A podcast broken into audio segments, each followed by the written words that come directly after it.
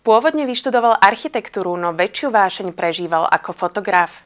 76-ročný Jan Krížik patrí medzi najznámejších fotografov umeleckých aktov u nás.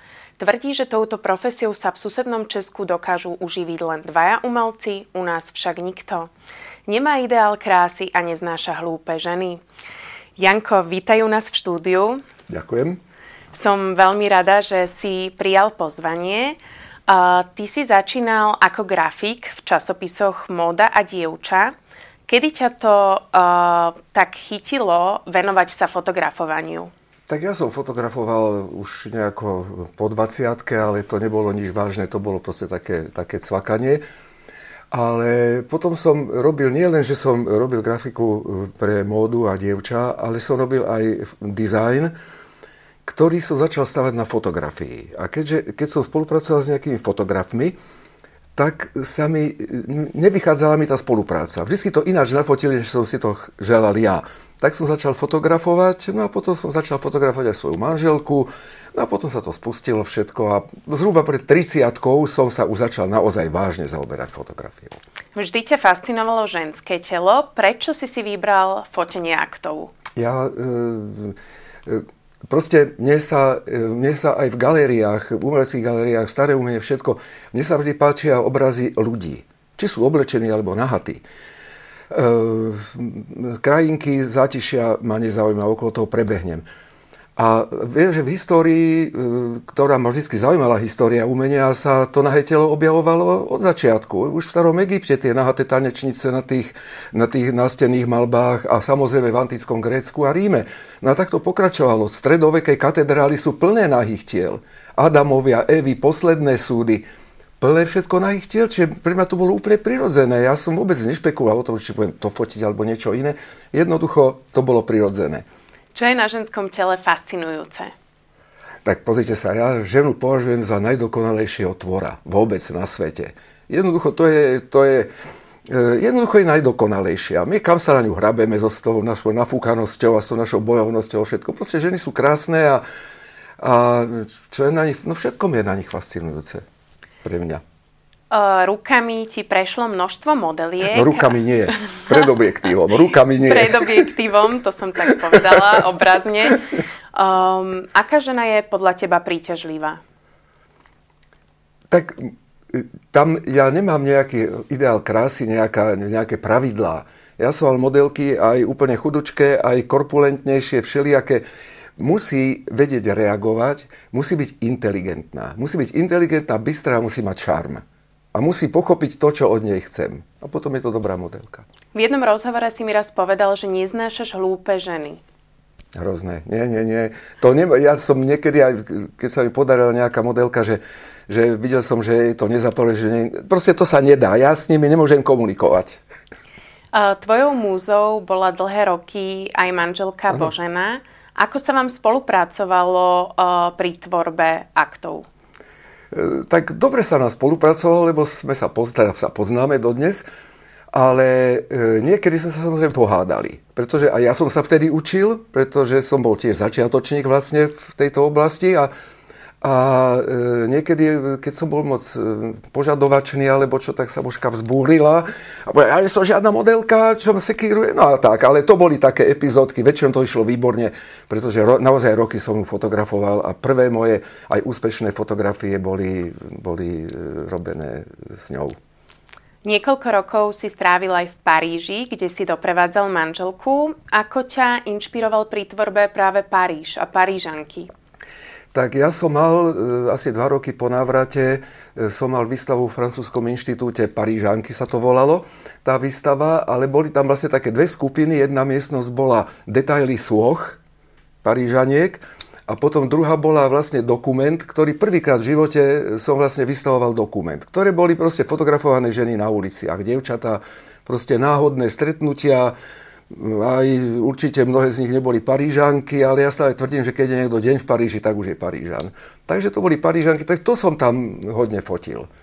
Paríž je aj také bohémske mesto, uh, je také kozmopolitné. Ako ťa ovplyvnilo možno z toho umeleckého hľadiska? No tak predovšetkým e, Paríž je nesmierne hustý a je strašne bohatý e, umením. Proste vždy bol a je. A pre mňa tam boli mnohé veci prekvapujúce, pretože o mnohých sochároch z histórie, z histórie 17. 18. storočie E, sme sa vôbec neučili na škole, hoci mám dejiny architektúry z techniky a dejiny, dejiny umenia z Vysokej školy výtvarných umení, tak o mnohých, e, aj sochároch napríklad, sme vôbec nič nevedeli. A tam boli mnohé pre mňa veľké prekvapenia, proste rôzni autory, ktorí...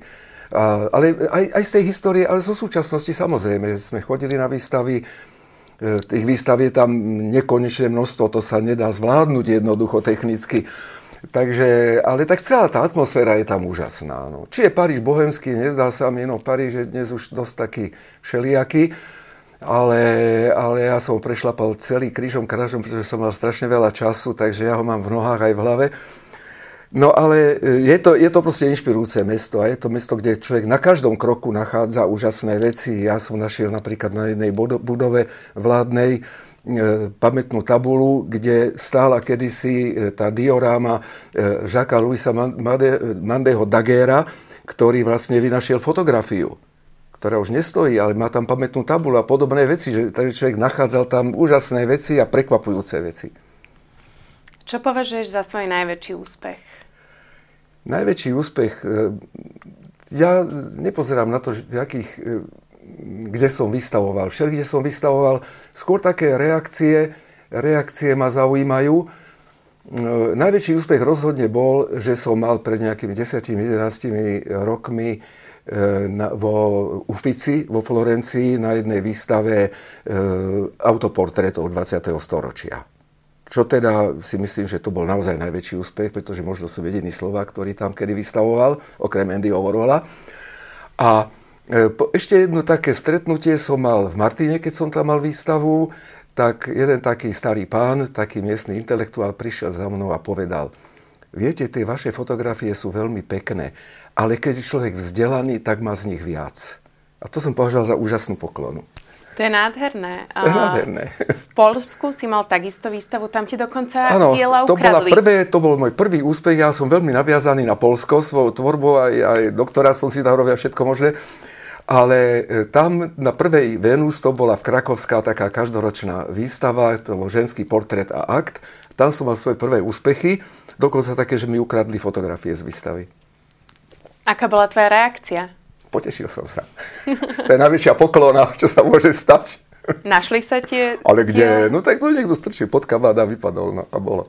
Ale nevadí, však, ja som to považoval za, za veľký úspech.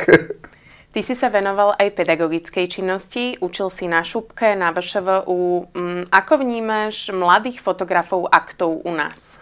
Tak ja neviem, to, ten akt, to je teraz, to je také trošku možno až staromodný názov. Ono dnes sa hovorí o, o telovej fotografii. Neviem, neviem, momentálne skutočne neviem, pretože um, so školou teraz už nie som dlhé roky v kontakte, občas tam chodím samozrejme na tie prieskumy polročné, semestrálne a tak. Toho roku som samozrejme nebol.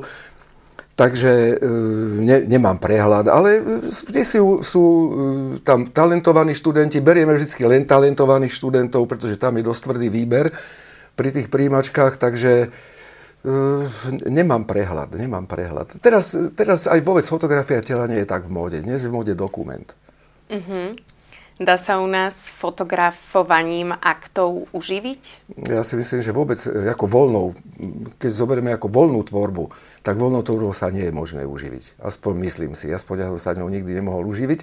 Vždycky som robil dizajn, fotografický dizajn, robil som plagáty, robil som knižné obálky, zo 200 knižných obálok robil som gramo obaly pre Opus, pre Pražskú Artiu. Pár plagátov som urobil, všetko v oblasti kultúry, pár divadelných plagátov som urobil. E, a učil som. Učil som na umeckej priemyslovke 13 rokov, na VŠVU 15 rokov. Takže 28 rokov som strávil s mladými ľuďmi, a, a, ale neviem, neviem, ako to teraz vyzerá.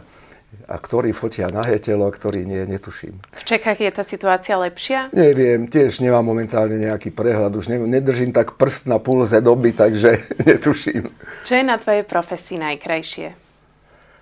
Tak e, všetko, všetko, lebo by som to nerobil. Ja rád fotografujem samozrejme, a keď ľudia majú také predstavy o tom, že keď človek fotografuje nahú modelku, tak si bohovia ako užíva, to vôbec nie je pravda, pretože človek musí krotiť aké svoje mužské záujmy a venovať sa práci. Ale mám rada aj prácu v komore. Ja stále som ešte e, streborno-želatínový, čiže fotím na film a vyvolávam v komore a milujem vôňu, vôňu ustalovača a vývojky a mám to stále strašne rád a stále to robím, len už toľko nevládzem. Už nevládzem 4 hodiny za zväčšovákom stáť ako kedysi, tak už som pomalší už som. Ale milujem to stále. Janko, ja ti ďakujem veľmi pekne, že si prišiel ku nám do štúdia a prajem ti množstvo pracovných a súkromných úspechov. Ďakujem pekne, ďakujem za záujem a kedykoľvek prídem znovu. Mojím dnešným hostom bol fotograf Jan Krížik.